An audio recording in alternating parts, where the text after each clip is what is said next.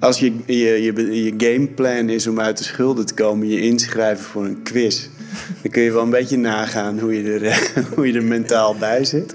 Oké, die baan eh, die ben ik kwijt. Dat, eh, dat is helder. En ehm, mijn huis ben ik kwijt, eh, mijn relatie ben ik kwijt. En als ik begin met drinken, kan ik niet stoppen. En als ik heb gedronken, dan wil ik kook. Dan kan ik niet meer ophouden. Dus ja, ik, ik, ik leef zo meteen op straat.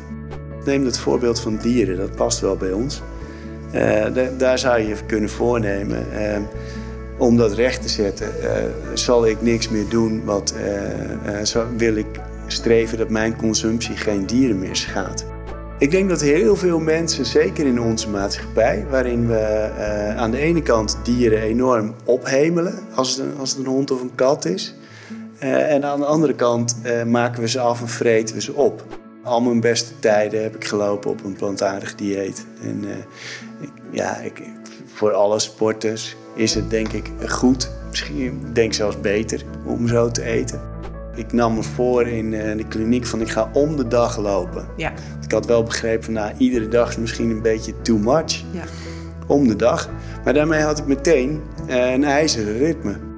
Alles wat eh, voor conflict zorgt in, jouw, eh, ja, in je bewustzijn, ja, dat neem je ook mee in alles wat je doet. Dus ik, ik denk dat eh, hoe reiner jij kunt leven, hoe meer in overeenstemming met waar je eigenlijk in gelooft, hoe beter ja, alles zal gaan. Zelf heb ik nooit aan getwijfeld of ik dat zou kunnen. Of ik een marathon onder de drie uur zou komen. Alleen ik dacht, ja, de puzzelstukken moeten een keer kloppen. En dan, dan gebeurt het gewoon.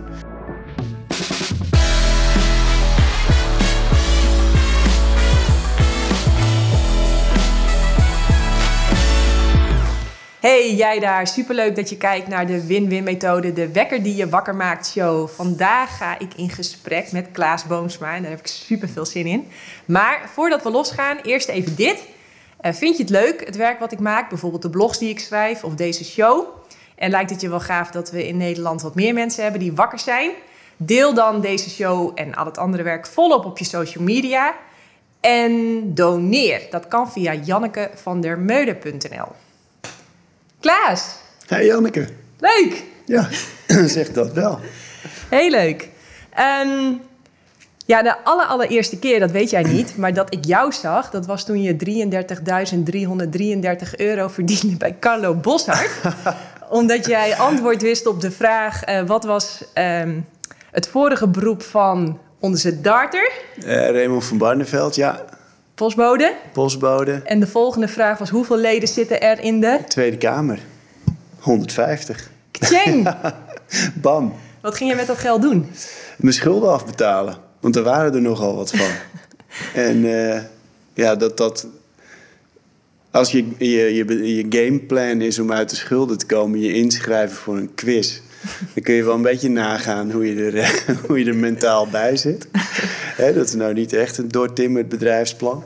Maar in mijn geval, ik denk dat ik die uitzondering, eh, die one in a million was, eh, heeft het op dat moment wel gewerkt, ja. Ja, want waarom zat jij, waarom zat jij tot hier in de schulden? Door drank en drugs. Ik, had, een, of, ja, ik was verslaafd aan alcohol en cocaïne. Eh, dus ik gaf veel meer geld uit dan dat ik eh, had. En, eh, en ik was daar de controle volledig over kwijt. Dus ik zat in een, in een situatie met verstrikt in, in leugens en bedrog en, en doodongelukkig. En, en ik dacht dat als ik die schulden had afbetaald, dat het wel goed met mij zou gaan. ja, Ja, maar even helemaal naar het begin, hè? want ik heb jouw boek gelezen. Echt een ongelooflijke dikke aanrader. Het heeft eh, trouwens tegenwoordig niet meer deze kaft. Het heeft een nieuwe kaft. Heeft het nog wel dezelfde titel? ja, ren voor je leven. Oké, nog wel eens eh, Ren voor je leven. Kan ik echt iedereen aanraden. Ik heb er al een keer 40 weggegeven. Dat ga ik weer doen. Tenminste, ik hoop dat er weer 40 in een doos zitten. Ehm, en ik, heb het, ik had het in 2017 al gelezen. En ik heb het dus blijkbaar, terwijl ik het aan het lezen was, in tweeën gescheurd. Omdat iemand over mijn schouder aan het meelezen was. Ik denk dat dat mijn vader is geweest. Zodat ik de achterkant kon lezen en hij vast voorin kon beginnen. Ja, ja. Eh, hij vond het ook echt. En het is zo ontzettend goed gelezen. Het, is een, het zit verpakt met pareltjes van wijsheid. En, en nou ja, goed. Uh, maar in ieder geval. Dankjewel, in dat, Janke. Ja, nee, het is Dat is echt een mooi heel, compliment. heel, uh, heel mooi boek. Maar wat mij echt aangrijpt. In dat is een van de eerste bladzijden. Dat je vertelt dat je. Dat, dat die roes van die drank je helpt om eigenlijk even te verlossen van die stem in je hoofd. Klopt dat? Zeg ik dat goed? Ja, ja het is echt vluchten was het voor mij. Uh, vluchten van het piekeren, uh, vluchten van uh, een heel negatief zelfbeeld. En ehm, ja, om er even niet te zijn. Dat, Ja. dat, dat die rol, rol vervulde de roes voor mij. Ja. En, en, en vertel daar eens, ga eens, want ik kijk... Ja, de, nou ja, ja, Of is dat heel moeilijk om daar nu nog bij hoor. te komen? Nee, dat, kijk, ik, dat is natuurlijk wel terugkijkend nu. Hè. Ik Ja, ben, precies. nu, uh, nu tien jaar uh, clean en nuchter. Dus zo heel langzaam uh, krijg ik wel iets, iets, meer, iets beter beeld van. Maar ik geloof dat ik echt van kinds af aan al um, echt een piekeraar was. Mm -hmm. en ook al best wel bezig met um, hoe ik dacht dat andere mensen mij zagen. Ja. En... Dat zelfbewustzijn, ja. dat schrijf je ook zo. Ja. Dat, dat, dat... Echt op het, uh, ja, op het, nou ja, het ziek, ziekelijke af eigenlijk. Weet je wel, dat als wij met z'n allen de kerk inliepen... en mijn moeder die, wilde, die ging altijd vooraan zitten ook nog. Maar ik had dan heel erg door dat mensen naar ons keken. Of tenminste, dat, dat dacht, dacht ik. jij. Weet je wel, een volwassene die interesseert geen biet of daar een jongetje van uh, acht binnenkomt. Maar uh, in mijn hoofd was dat wel zo. En dat heb ik altijd gehouden. Um, en ik, ja, tegenwoordig denk ik van ja, dat was voor mij een soort uh, uh, manier om veiligheid te vinden. Dus als ik wist wat mensen van me vonden, voelde ik me veiliger. Want dan oh, ja. wist ik uh, hoe ik me moest gedragen. Mm. Dus hey, mijn voetbalteam wilde ik graag stoer zijn of grappig. Ehm, ik wilde dat leraren me slim vonden. Um, ik wilde thuis geen problemen hebben. Dus weet je wel, als mijn broers uh, uh, tennis schopten, dan trok ik me dat bijna persoonlijk aan. Dus zo was ik eigenlijk altijd een beetje daarmee bezig. Was en, je dus de hele dag rollen aan het spelen? Ja, ja wel veel. Ja. Okay, ja. Ik had heus ook wel gewoon momenten dat ik uh, ja, me en daar niet mee bezig was, gewoon aan het voetballen was of zo, weet je wel, Ja. dat soort dingen. Maar eigenlijk voelde ik me op een allerprettigst als ik alleen op mijn kamer zat en een boek aan het lezen. En naarmate ik ouder werd, werd dat ook alleen op mijn kamer zitten, boek lezen met een uh, zak spekkies of zo. Of uh, andere schepsnoep van, ja. van de supermarkt. en uh, ja, dat is, ja, dat is eigenlijk bij uitstek wat je als volwassen verslaafde met, uh, met alcohol of uh, met, uh, met drugs doet. En, en zo is dat ook, dat is ook precies wat ik me van mijn eerste keer echt stevig drinken herinner. Is, we waren op een feestje en we gingen steeds naar buiten om van een flesje never ja, ja, ja. te, te, nemen. dat ik, ja, toen ik die, dat effect begon te voelen, dat ik me heel vrij voelde en heel, heel dapper, ja. zeg maar. Ja, heerlijk. Dutch courage, je nevermoed. en, uh, en ja, dat, dat, dat gevoel ben ik steeds blijven, blijven nastreven. Dus dat, uh, ja, dat is een beetje hoe uh, die, die verhouding tussen mijn, mijn, mijn gedachtenwereld en, en wat, ik, ja, wat ik denk dat de brandstof voor, voor mijn verslaving is geweest. Mm -hmm. Ik vind het ook wel opvallend, want um, alle keuzes die wij maken, die koppelen wij onbewust aan geeft iets pijn of geeft iets plezier. Ja. En dat zit best wel diep in het, in het zenuwstelsel opgeslagen. En ik zie jou bijna glunderen als je bijna weer praat over die eerste roes, weet je wel, die vrijheid die dat opgaf. Ja. Kijk, ik, ben, ik heb, heb me natuurlijk ook een keer helemaal totaal losgesopen. Um, maar ik was zo vreselijk ziek en ik heb me zo misdragen en ik heb... Uh, Um, want ik ging met een jongen zoenen en die kriebelde op mijn rug. En toen heb ik die jongen van me afgeduwd. En ik heb tegen hem gezegd van... Ik vind het best dat wij zoenen, maar je gaat niet op mijn rug kriebelen. Ja. Nou, iedereen lacht natuurlijk. Dat sloeg natuurlijk helemaal nergens op. Ja. Maar ik dacht echt, Janneke, oh vreselijk. Hè? Op de tafels gedanst en kotsen de volgende dag. Kotsen, kotsen, kotsen. Ik kon de hond niet uitlaten. Ik kon geen stap zetten. En dat... Dat, ik heb nooit meer gedronken. Nee. Nooit meer. Zoveel pijn zat daar voor mij aangekoppeld. Ja. Nou ja, dat, dat, ik denk dat daar sla je echt de spijker op zijn kop. Of tenminste, dat is heel inzichtgevend. Want ik voelde me die, diezelfde dag, als ik het zo hoor, precies hetzelfde. Ja. Ik moest met mijn vader mee naar de kerk, want die preekte. En ik, ik weet nog dat, hij, dat ik echt stond te wachten. Zeg amen, zeg amen, zeg amen. Sprint naar huis, badkuip volgekotst. Nou, ellende. Eh, een normaal mens eh, neemt die les eh, aan. Weet Ja, je wel? Dit ja. is je lichaam dat je, die, dat je iets vertelt. En Ja. inderdaad, het misselijke, maar ook schuld en schaamte. Ja. En eh, een verslaafde denkt...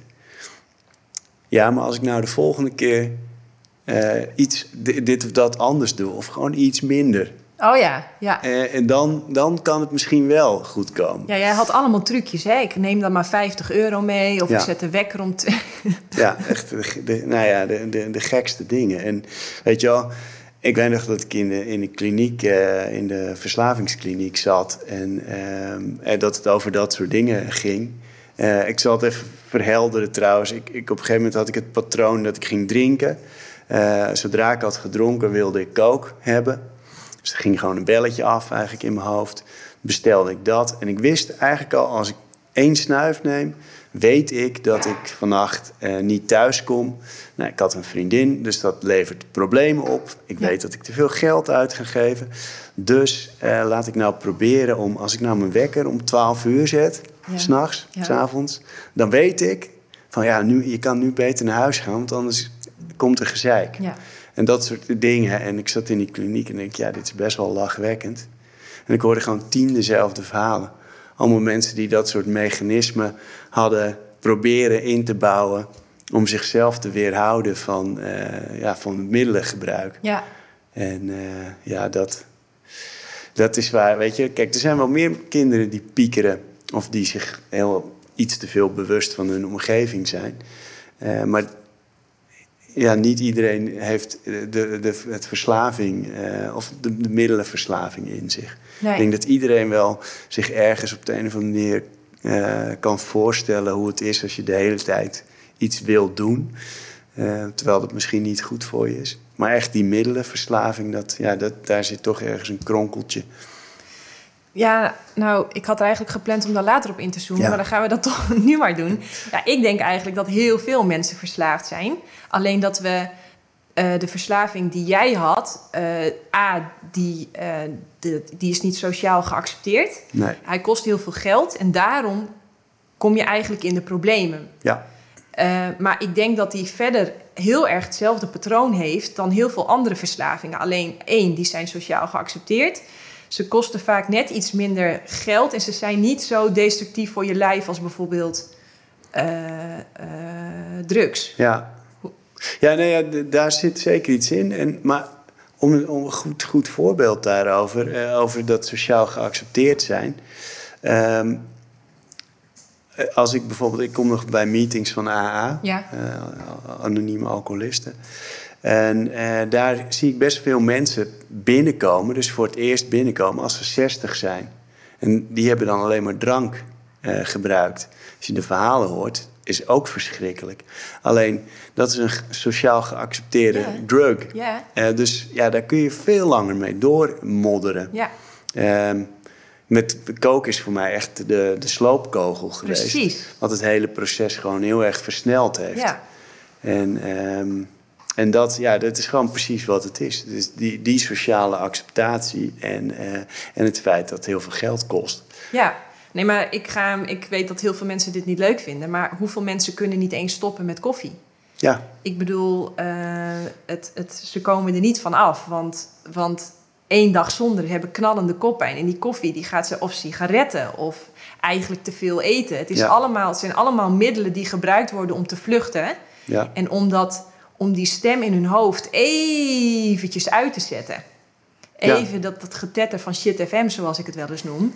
Even die volumeknop een beetje zachter te kunnen draaien. En neem bijvoorbeeld eten. Alleen al even kauwen, slikken, proeven. Het haalt je even naar het nu. ja, Ehm, dus wat dat betreft is het, is, het, is het volgens mij heel erg vergelijkbaar. Dat geloof ik ook. En eh, ja, het, het zieke van het hele verhaal is wel dat we in een, eh, zeg maar, in een maatschappij leven, in ieder geval in een consumptiemaatschappij, waarin daar enorm op in wordt gespeeld. Ja. Weet je wel, de, alles op jouw telefoon Ja. is, is zo in elkaar geconstrueerd, of zo geconstrueerd dat je de hele tijd wil. Oh, ik zie een rood stipje. Weet je wel? Ja. En eh, sommige mensen, ja, die, die, kom- die kunnen er niet tegen als er bij hun, hun, hun mail-app een drietje staat. Ja. Even kijken, even wegklikken. Ja.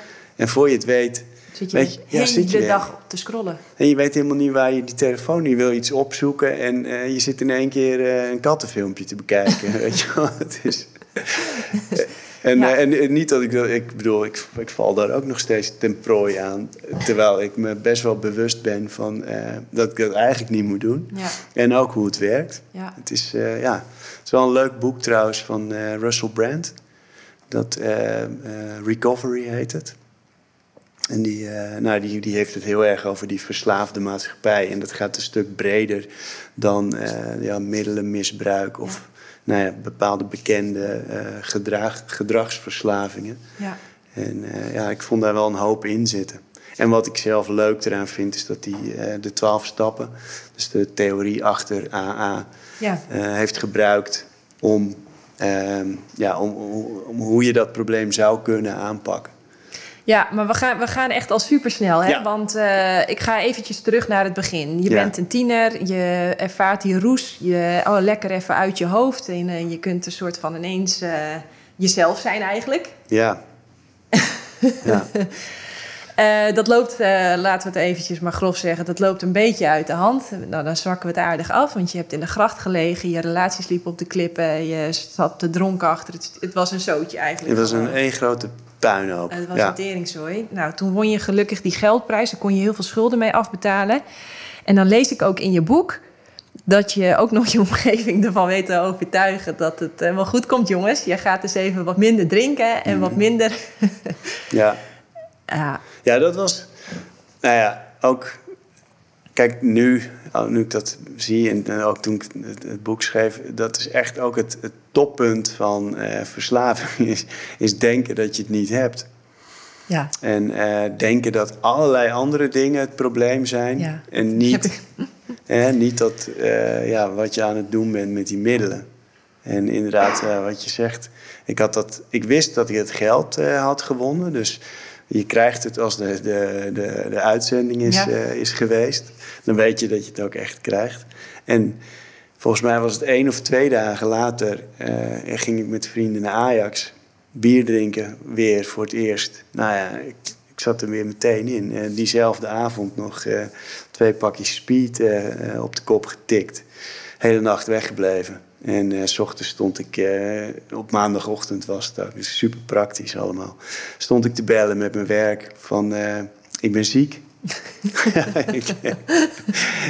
We lachen er nu om, maar ja. het is vreselijk. Nee, maar het is echt, dat, dat was, dat vind ik ook, ja, en daarom heb ik het natuurlijk ook zo opgeschreven in het boek. Maar dat, dat is echt, in, in één klap was ik gewoon weer helemaal terug bij af. Ja. En gelukkig, het, dan ben ik nog steeds, eh, is het heel fijn dat ik destijds die, eh, een, in ieder geval een groot deel van die schuld, in ieder geval de deurwaarders kon afbetalen. Ja. Zodat de loonbeslagen weg waren. Ja. En, eh, en dat ik dat weg kon poetsen. Maar ja, da- toen begon de ellende gewoon onmiddellijk weer.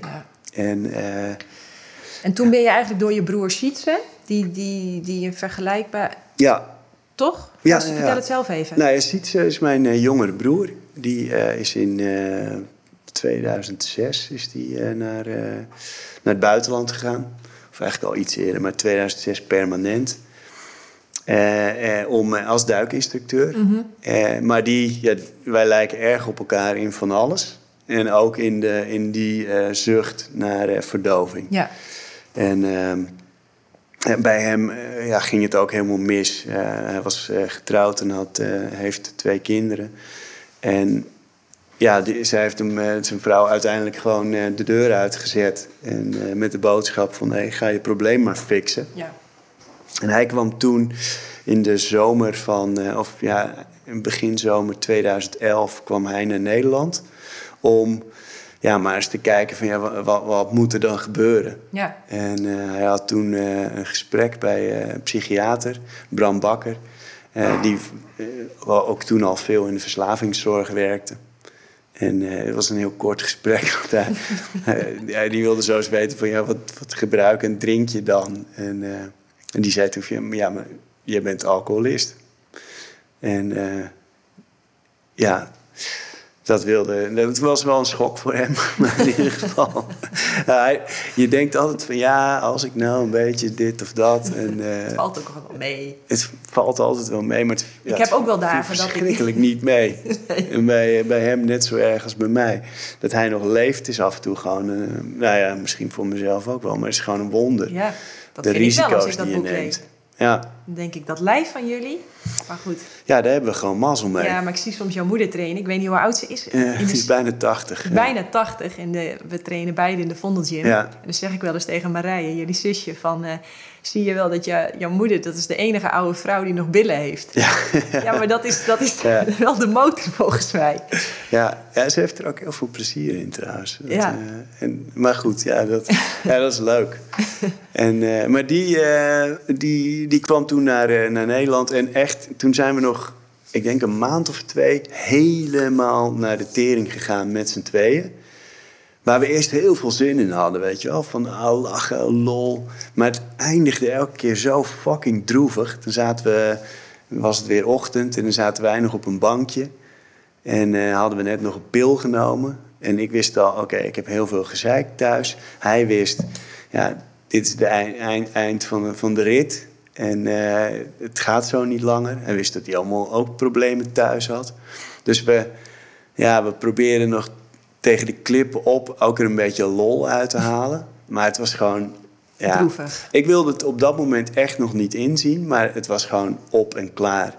En uh, hij is toen uh, naar uh, de kliniek gegaan. Hij is naar in Zuid-Afrika is hij behandeld. En um, in die tussentijd en probeerde, want toen kwam de spotlight een beetje op mij te staan binnen de familie. Van Klaas, is dat misschien iets voor jou ook?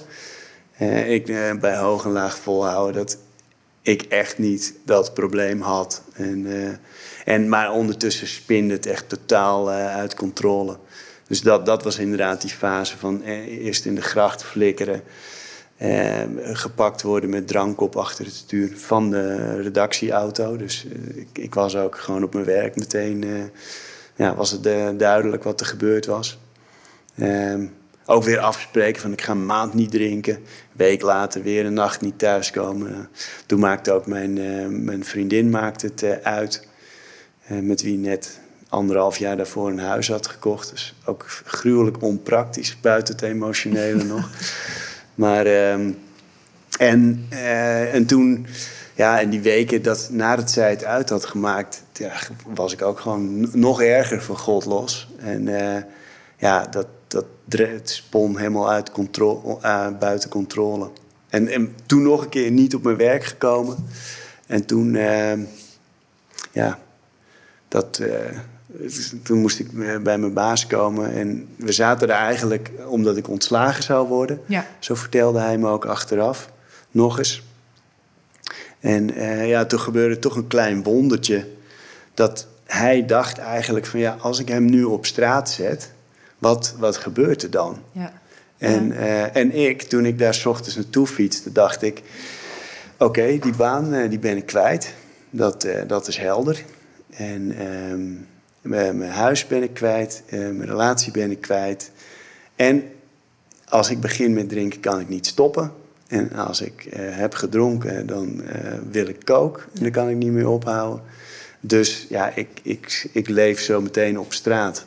Dat, uh, dat was wel helder. En, en wat deed uh, dat met je?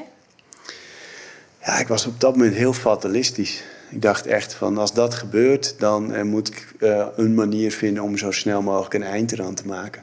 Dan, dat, ja. dat, dat is geen leven en nee. dat wil ik niet. Nee. En, en ja, dat ik toen nog een reddingsboei toegeworpen kreeg, dat, daar had ik eerlijk gezegd niet op gerekend. Nee. Want hij heeft, ja, die baas zei van... Uh, uh, als we verder gaan, dan ja, moet er iets veranderen. Ja? Maar ja, wat, wat, denk jij dat het probleem is? Dus toen had ik voor het eerst gezegd van... Ja, ik denk dat ik een drankprobleem heb. Nou, dat, dat ging er wel in. Dat geloofden ze wel. Ik heb maar zo, je, je, zegt het nu, maar het is zo belangrijk volgens mij. Ja, het is, voor, het, voor het herstel is dat misschien wel een, de gouden zin geweest. Echt.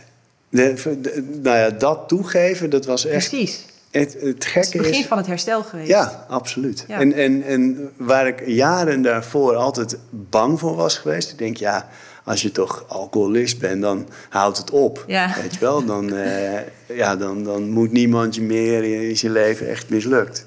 Uh, en uiteindelijk was, dat, was het, is het precies andersom geweest. Doordat ik dat kon toegeven, ja, ja. ja werden er weer dingen mogelijk.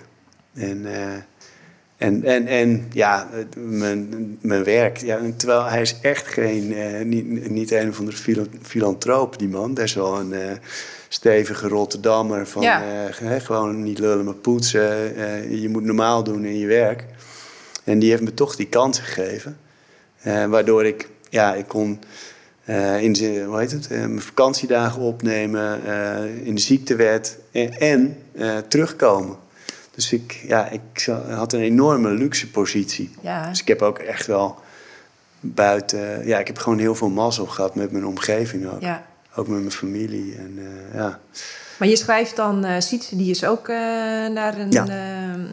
Een kliniek geweest. Ja. Die komt terug en er kwam echt een andere, andere Sietse terug. Ja, ik zag bij hem wel echt dat, dat er iets anders was. Weet je? Want ik had hem al honderdduizend keer gezegd dat hij gezien, horen zeggen... dat hij wilde stoppen met drinken en stoppen met roken. Ik dacht van ja, het is goed, vriend ten eerste zou ik het heel ongezellig vinden. Maar ik geloofde, er ook, ik geloofde het ook gewoon niet. Uh, Oké. En, uh, en, en ik herkende het natuurlijk heel erg. Van je, je zegt dat je wil stoppen, maar niet omdat je wil stoppen... maar omdat je van het gezeik af wil zijn. Ja. En, uh, en dit keer kwam hij terug en hij ging gewoon elke dag naar zo'n meeting. En, en hij, ja, hij leek er gewoon echt zijn, zijn, zijn tanden in te willen zetten. Ja. En, uh, ja, Zo'n meeting, jij loopt er even heel snel overheen. Ja. Maar als jij in een kliniek bent geweest en je komt terug, dan wordt er geadviseerd om nog 90 dagen iedere dag ja. naar, een, naar een meeting te gaan. Maar vertel even over jezelf, want er is toch iets gebeurd waar dat jij dat je toch bent gegaan. Je bent nou ook naar die psychiater gegaan. Nou, die was ook snel klaar met jou. Ja, nee, ik, ik ben, die psychiater heb ik nog overgeslagen Oh. zelfs. Ik ben gewoon meteen naar de intake gegaan. Mijn broertje heeft me erheen gereden. Die, Oké. Want die, die, kon, die had die, eh, die eh, hoe heet, diagnose al lang gesteld. dus, eh, en, nee, en ja, dan zit je daar op zo'n gesprek en dan zit je het allemaal op te lepelen. Van wat jou daar gebracht Ja. heeft. En dan hoor je het jezelf vertellen en dan, ja, dan wordt het voor jezelf ook wel heel helder. En, en kijk, dit, dit was eh, een, een grote crisis en eh, ook echt een bepalende uiteindelijk. Maar ja, er hadden er al tien voor gezeten. Ja. Weet je wel, eh, ik had al nou ja, zelfmoordpogingen gedaan, poging gedaan en Zoals die mislukte. Zelfs die mislukte. en, ja, en in mijn studententijd. En ik, ik had al zoveel puinhopen gemaakt. En op dat moment, dat was voor mij echt wel... ja, rock bottom is misschien... De, het- gewoon de emmer was gewoon vol. Ja. En ehm, zelfs mijn eigen eh, kwaliteit van ontkennen, zeg maar... van ontkenningsgedrag, was gewoon op. Het was, eh, het was echt helder voor mij. Ja. En, eh, en ja, ik denk de- dat er daar gewoon echt de knop om is gegaan door het hardop uit te spreken van ik ben verslaafd Ja. en ik kan die drank niet handelen Nee. en die drugs. Als ik daaraan begin, dan ben ik verloren. Ja. Hey, en toen ben je naar Zuid-Afrika gegaan en ik hoor...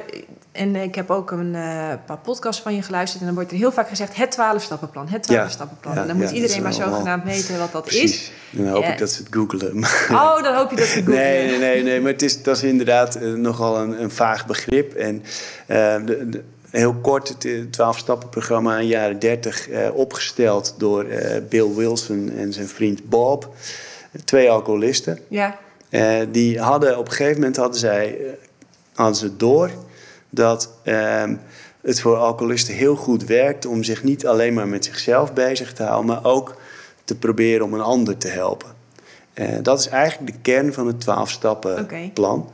De twaalfde stap is: we weten dit nu, geef het door aan een ander. Maar dat is toch de kunst überhaupt van het leven, ontvangen, genieten, doorgeven. Als je die twaalf stappen bekijkt, dat, dat is gewoon een soort samenvatting voor hoe te leven. Ja. En, uh, noem, eens, noem eens iets. Wat, wat, wat, wat leerde je daar wat je nog helemaal niet wist? Uh, uh, wat ik nog helemaal niet wist, is denk ik stap 2 en 3. Want stap 1 is toegeven dat je het probleem hebt. Okay, ja voor ons allemaal is stap 1 misschien gewoon erkennen: ik ben maar een mens op deze aarde en niet alles uh, is uh, zoals ik het wil, nee. bijvoorbeeld. En stap 2 en 3. Dus eigenlijk stap 1 is: ik ben een zak met water, ik heb eigenlijk nergens recht op. Uh, maar ik ben wel zelf verantwoordelijk. Ik ben zelf verantwoordelijk, ja. We admit it, we are powerless over alcohol, staat er dan in die van Alcohol Anonymous, Alcoholics Anonymous. Um, uh, dat het leven een zootje is geworden. En dat komt door, omdat ik de hele tijd zit te zuipen. Oh, oké. Okay. Ja, ja, ja. ja. Oké, okay, helder. Dus twee en drie zijn, uh, zijn de stappen waar veel mensen moeilijk, uh, moeite mee hebben, omdat daar de term in het Big Book wordt de term God gebruikt. Ja. en daarmee wordt eigenlijk een hogere macht ja. bedoeld. Ja. En die hogere macht mag je zelf vormgeven. Ja. Uh, het is eigenlijk, in het boeddhisme heb je bijvoorbeeld, uh, je mag rusten in het hogere of rusten in de groep. Uh, en daar zijn twee en drie belangrijk voor.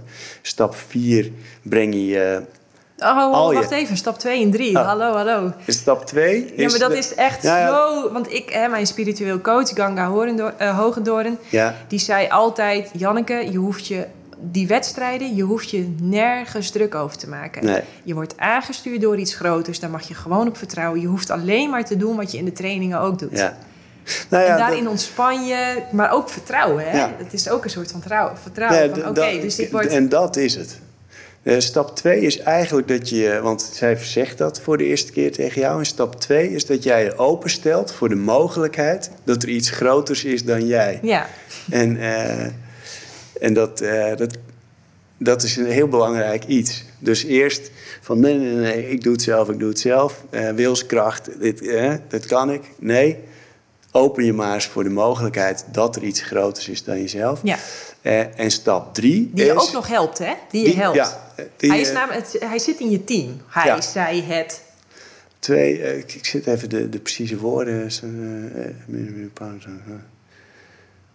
Um, came to believe that a power greater than ourselves could restore us to sanity.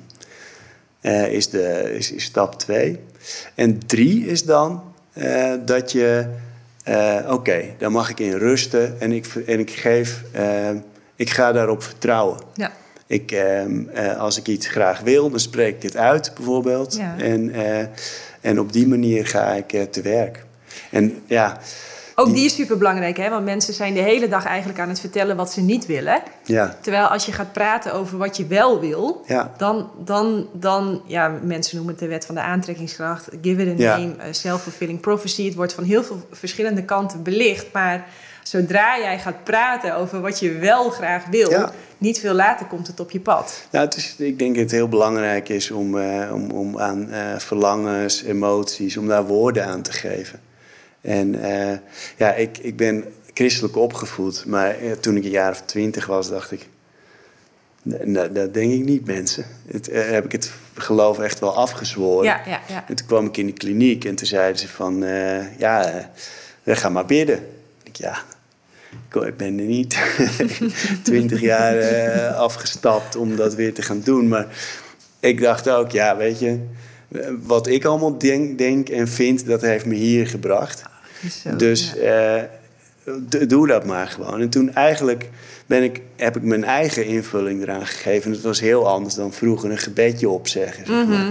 En nu zat ik gewoon in het luchtledige te praten. En, eh, en dat, dat hi- hielp enorm. En niet zozeer omdat er ineens een, een bliksemmoment was of zo, maar gewoon om alles wat ik voelde en wat er door mijn hoofd ging, om daar, eh, ja, om daar woorden aan te geven. Ja. En om dat eh, ja, eh, uit te spreken.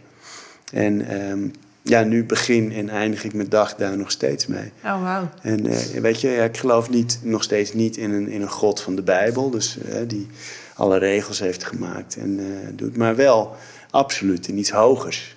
En eh, iets, iets wat aan het begin en aan het eind staat en wat ons uiteindelijk bindt, hoe verschrikkelijk oneens we het ook allemaal zijn. Maar als iets en aan het begin en aan het eind staat, dan is het toch één? Ja, precies. Ja. Dus dan is het een soort van, soort van scheppende bron, een iets van een, Ja. een, een, een iets waar we dus allemaal uitkomen of zo. Ja, zo, zo, zoiets is het. Ik geloof, eh, ik zeg wel eens, ik geloof in de Force, net als in Star Wars.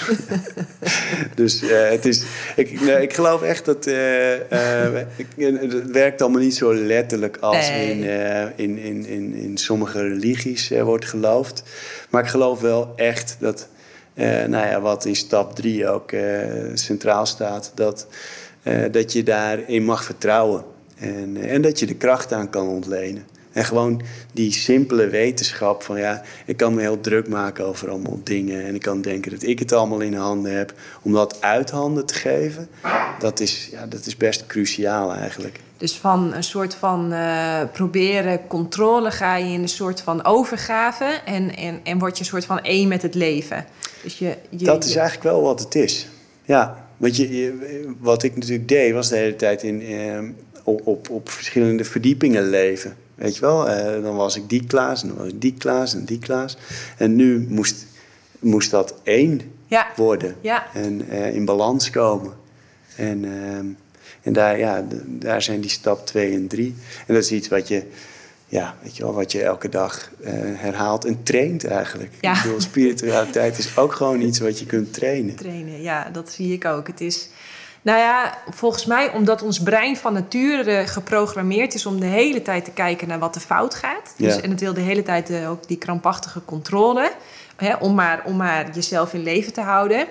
Terwijl, eh, je, dus je moet dat brein eigenlijk een soort van herprogrammeren om, om te kiezen voor vertrouwen, voor overgave, Ja. voor vrolijkheid. Om te kijken naar wat er goed gaat, naar wat er leuk is. Want als je dat brein op de automatische piloot laat, nou, dan, dan is wordt het een zootje. Nou, Wat jij nu, nu omschrijft, zeg maar, dat is ongeveer de samenvatting van wat er in die kliniek, eh, wat je leert Oh. en wat je de hele dag aan het oefenen bent. Ja, En eh, precies dat.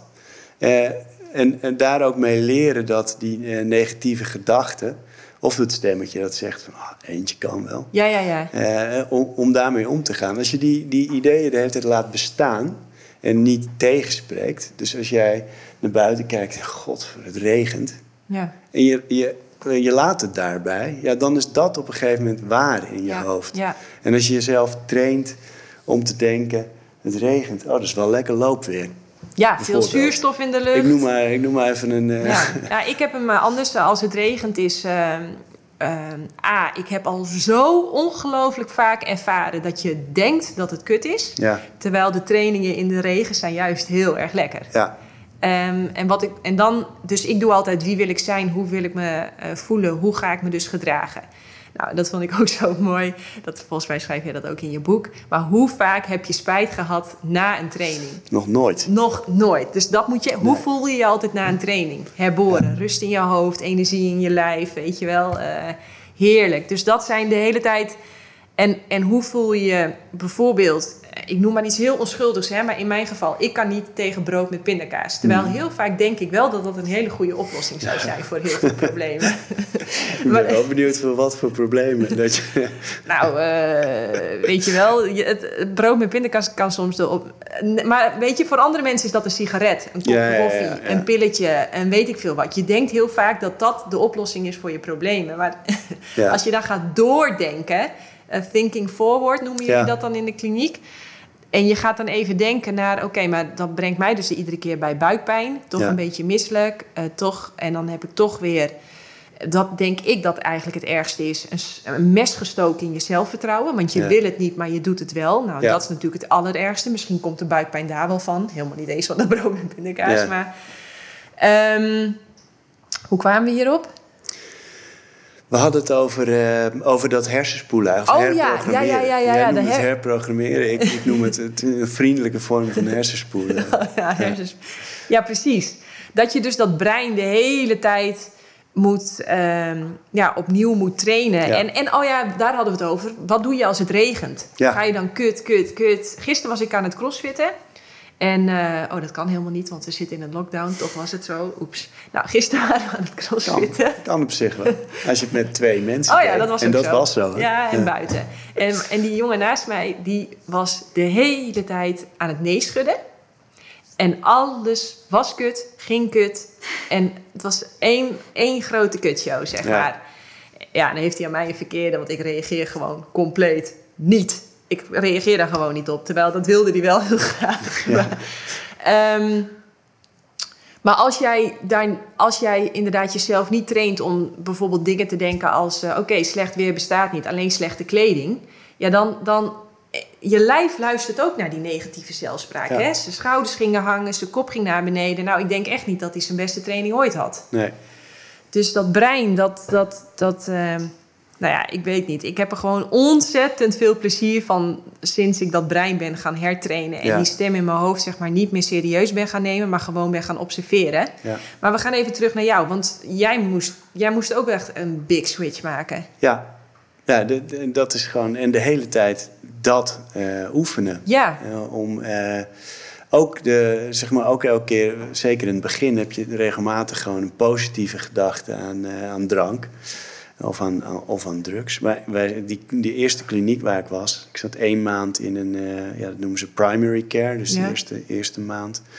Eh, en dat zat naast een, eh, een restaurant. En ik was daar in, de, in, in Zuid-Afrika, dus in, de, in hun zomer. Dus ja, je hoorde dan mensen buiten zitten en je hoorde glazen rinkelen. En, en af en toe kreeg ik echt zo'n visioen van hoe die mensen, dacht ik, dat ze daar zaten aan zo'n tafel met zo'n glas bier met van die eh, condensdruppeltjes erop, weet je wel. Dan dacht ik, oh. En dan moest ik echt oefenen, oké, hoe eindigde dat voor mij altijd? Wat is de waarheid van mijn drinken? ja. Dat was inderdaad eh eerste half uur, eerste uur gezellig met z'n allen aan tafel. En het eindigde de, op het laatst altijd ik alleen thuis met eh, waarschijnlijk nog een beetje kook en een lauwe Bavaria 8.6 van de, van de avondwinkel. Nou, je lag toch tussen de vieze was. Dus Ja, ja daar nou, nou, eindigt dat, da- daar eindigt het uiteindelijk. Maar Ja. eh, weet je wel, in het, in het, in het zijkamertje. Maar eh, dus dat, dat hele idee van, oh gezellig, allemaal aan tafel. Ja, dat is maar zo'n zo'n stukje En van, dat is ook niet de drank, dat waren die mensen. Dat waren die mensen. Ja, maar voor mij was dat, hing dat wel heel erg samen met de drank. Ja. Maar de hele tijd gewoon dat, dat, eh, dat realiseren en dat eh, beoefenen. Ja. Eh, en, en, en heel actief ehm, je patronen veranderen. Dus ja. Ja. Maar eerst dus je patronen herkennen. En daar hadden jullie heel erg elkaar voor, toch? Daar. Ja. Ja, ja, je had gewoon, je zat iedere dag, zat je een aantal keer in de groep, zeg maar. Ja, elke keer met een ander doel, maar ja, altijd is er, omdat je zo, zelf zoveel blinde vlekken hebt. Zeker, ja, ik, was best wel, ik was een kind van 36, zeg maar. Ik had zoveel eh, niet geleerd. Ik, eh, zeg maar, gewoon, eh, ja, emotioneel onvolwassen.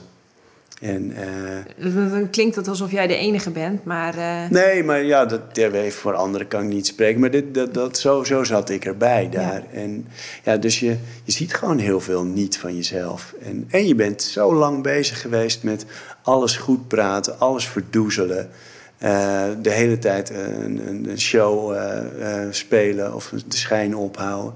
Dus eh, ja, je, je mist nogal wat. En eh, ja, dat, dat moet, je, moet je gaan leren. Ja, jij, jij, jij had als een van de dingen, die heb ik ook opgeschreven. Ehm dan zeg je de people pleaser. Ja, Maar daar stond iets heel leuks achter. Even kijken. Oh, ik heb het wel opgeschreven. Nou, vertel het zelf even, want jij weet vast al genoeg. Ik heb te veel opgeschreven. Oh ja, eh, dat people pleasen, dat iemand uit je groep zei dat, dat dat eigenlijk heel erg oneerlijk was. ja, En Ja, ik begrijp dat direct, want ik vind Ja. dat ook super oneerlijk. A, je liegt tegen jezelf en B, je liegt tegen de ander. ja. Dus ik vind het ook super oneerlijk. Terwijl dat voor heel veel mensen als een shock kan, zal klinken als, als nu ik dit zo zeg. Nee, dat is echt eh, ja, dishonesty. Dat was mijn eh, counselor eh, in de kliniek, Frank. dus degene met wie ik elke dag één op één ook zat. Echt, ik, ja, ik kon hem wel even vervloeken eerlijk gezegd. Maar ja, het was supergoed. ik, ik kwam bij hem gewoon met, met niks weg. En hij, ehm, hij wees me daar elke keer op. How's the dishonesty? En eh, ik zeg, nou, volgens mij eh, was ik niet aan het liegen vandaag. En zei hij van, ja, maar ik zag je net eh, met die en die praten. En volgens mij deed je veel aardiger dan dat je haar eigenlijk vindt. Ja. En dacht ik van, ja, maar dat is, dat is toch gewoon vriendelijk? Dat is oneerlijk. En, en ja, hij leerde mij zien van die houding. daar... Ja, maar wacht even, wacht even. Hè. Je zegt nu iets jij deed daar vriendelijk. En jij vond dat vriendelijk. En hij zegt vervolgens, nou volgens mij is dat hartstikke oneerlijk. Ja. ja. Ik denk dat voor heel veel mensen dit ook een, een, een shock zou zijn. Nou want die denken ook dat vriendelijkheid heel goed is. Ja, ik denk dat het bijna een ziekte is. Je, je kan op zich, je, je, kan best uh, beschaafd tegen mensen zijn. Ja, maar, tuurlijk. En, en, en, vriendelijk als je iemand ontzettend leuk vindt, dan, dan, is dat, dan is het oké. Alleen niet als je, uh, als je jezelf ervoor oppompt, zeg maar. Okay. Dus wel dat je, dat je er echt zo, zo in gaat. En uh, dat, kan, dat kan ook best een functie hebben als je in de horeca werkt of zo. Maar gewoon intermenselijk contact is uh, waarheid en eerlijkheid is, is, veel meer waard. En uh, ja, wat jij net zelf al zegt, de, het, het is ook ehm, respectvoller naar, naar, beide, naar beide partijen toe. En, Om eerlijk te zijn in plaats van vriendelijk. Ja. Nou, het is niet eens eerlijk, het is echt. Ja. Gewoon echt zijn wie je bent, echt zeggen wat je vindt. En ja, volgens mij is het echt. En hij, ik, kan me nog herinneren, uh, hij had op een gegeven moment, wij moesten iedere dag moesten we een, uh, een formulier invullen over die dag. Met allemaal van die dingetjes erop. Ook met uh, dankbaarheidsdingen. Maar ook met gedragsdingen die je van jezelf had gezien. Wat je had gedaan om het te veranderen. Ja, cravings, dus of je nog aan alcohol, drugs had gedacht. Ja. En, ehm, en je kreeg hem de volgende dag altijd terug met een paar aantekeningen erop. Echt, uh, nou ja, huiswerk, gewoon 90 dagen lang. Ik moet zo lachen, dit lijkt op de win-win methode. Ja, Als ik nou mensen coach, één op één, moeten ze iedere dag doen. Ja, nou ja, dat is hoe je, dat is hoe je, hoe je verandering uh, teweeg brengt. Of tenminste een, een, een manier. Maar hij werkt echt heel goed, zie ik ook terug. En bij jou ook. Ja, nee, ja, absoluut. Want je wordt, iedere dag word je gedwongen om, om terug te kijken... en om die dag nog eens door te ja. akkeren. En, uh, en op een gegeven moment word je je eigen coach.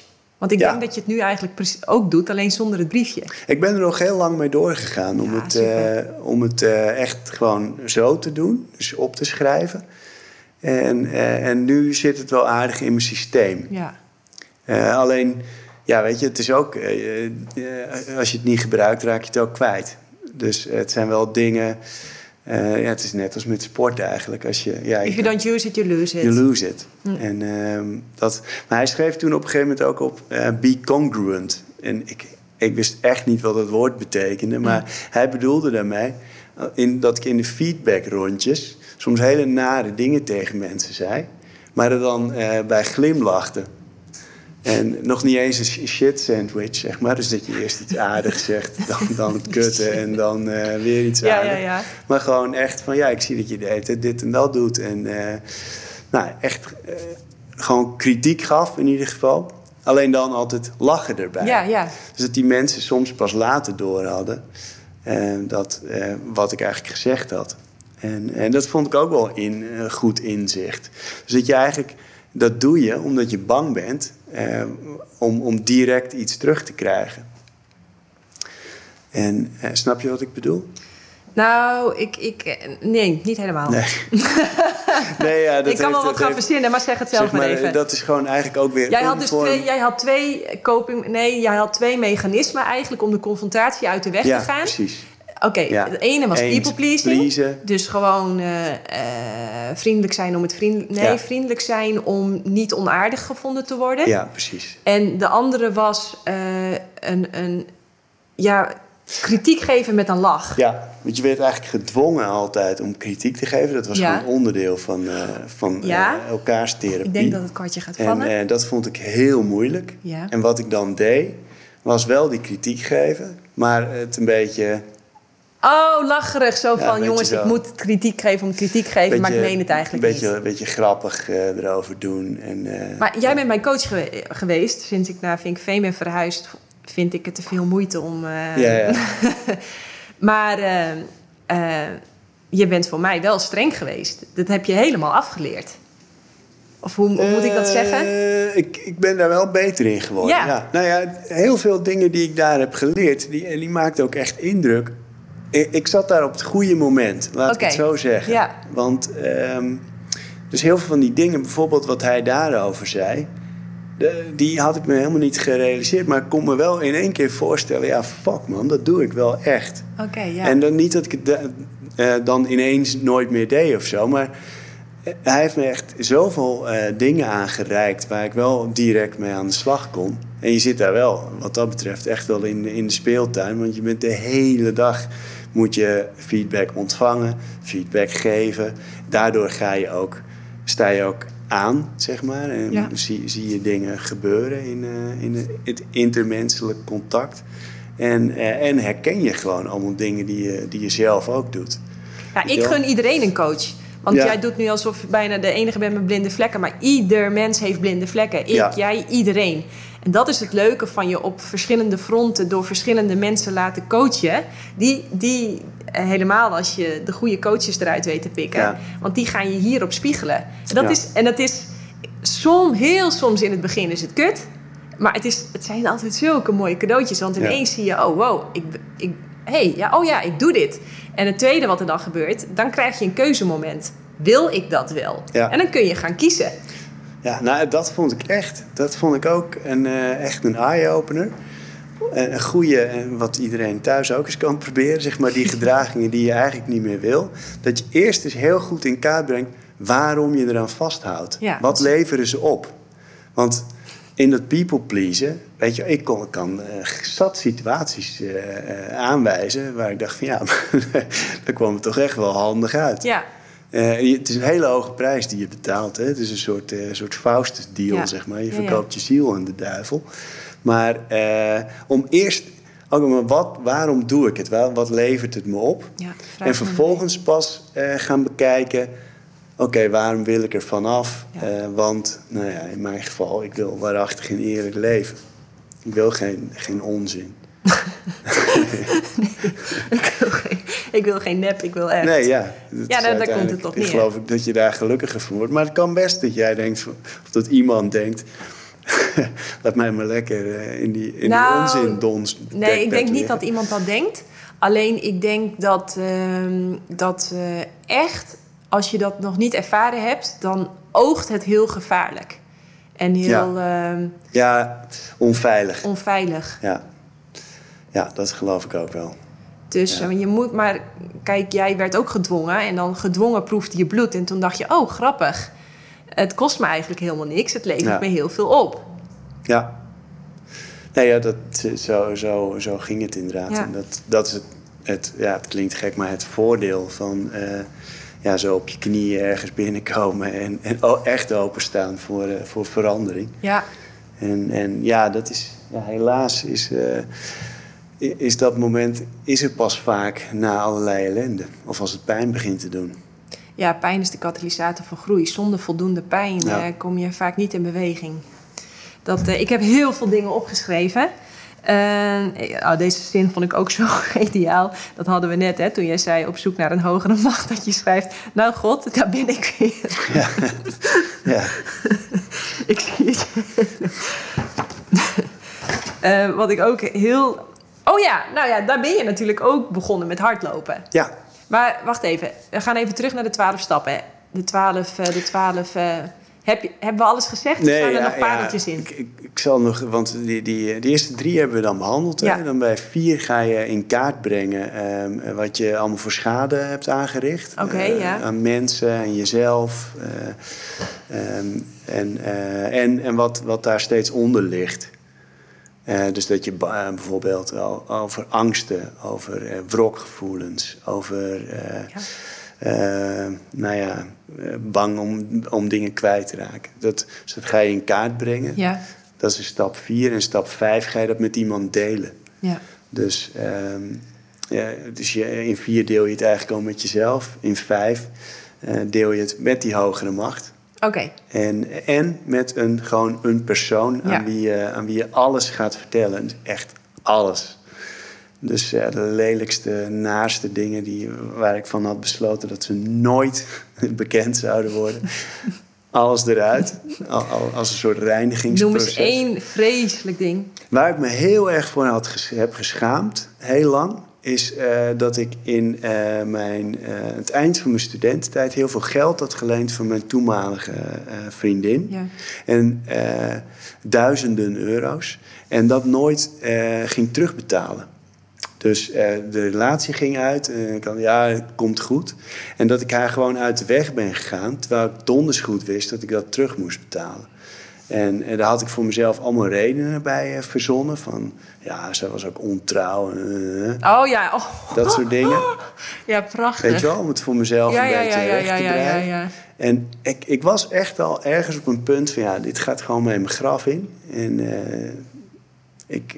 Weet je wel? Dat. En eh, dat moest ik toen aan iemand vertellen. En ik schaamde me daar zo ontzettend voor. Eh, dat, nou, dat was zo'n zo'n zo'n ding, zeg maar. Ik En, laat dat eh, ook mensen allemaal opschrijven waar ze zich schamen rondom eten. Nou, wat ik teruglees: eten uit de prullenbak, Ja. eh, eten uit de vriezer, eh,